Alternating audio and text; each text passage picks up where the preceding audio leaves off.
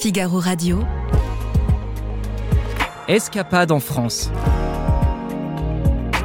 Salomé Boulet.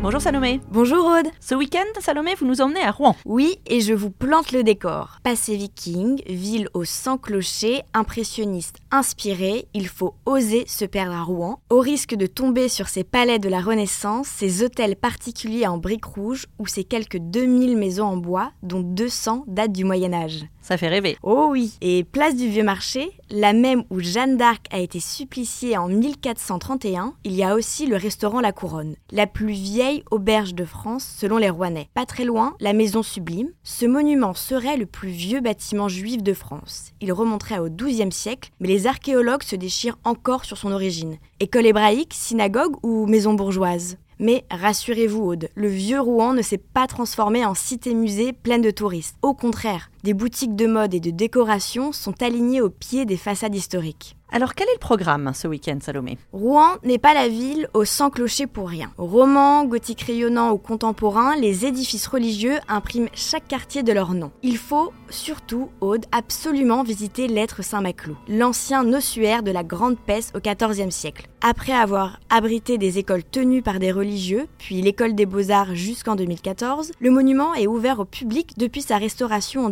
2020. Et on peut y faire des activités? Tout à fait. Dans l'une des ailes de l'être Saint-Maclou, une salle pédagogique propose des initiations au travail de la terre, du verre et du métal. Pour un stage de sculpture en argile, il faut prévoir 5 heures pour 130 euros. Pour des cours de modelage en lien avec l'exposition du moment, prévoir 3 heures, 35 euros pour les adultes et 25 pour les enfants. Les débutants sont bien sûr acceptés dans les deux cas, mais attention, les réservations sont obligatoires. Formidable. Et où prendre un verre après cet après-midi découverte, modelage, sculpture, euh, À l'Espiguette. Ici, le temps s'est arrêté en difficile à situer. Au milieu du siècle dernier, peut-être, euh, voire bien avant. C'est une adresse très connue des Rouennais, un peu moins des visiteurs de passage, mais cet endroit dégage le charme de l'authentique. C'est un bistrot au milieu d'une petite place bucolique avec ses vieux pavés, un arbre au milieu et des vieilles façades à colombage. Au printemps, les tables sortent. On peut aussi y commander un plat. Mais on y vient surtout pour prendre un verre et pour l'ambiance. Et pour dormir, est-ce que vous avez des adresses d'hôtel, Salomé? Oui, il y a l'hôtel de Dieppe qui a été restauré en 2020. C'est une institution qui traverse tranquillement le temps. Donnant sur la magnifique façade Art Nouveau de la gare de Rouen, l'établissement aux 4 étoiles propose des chambres doubles comprises entre 120 et 175 euros. En journée, le bar tamisé est l'endroit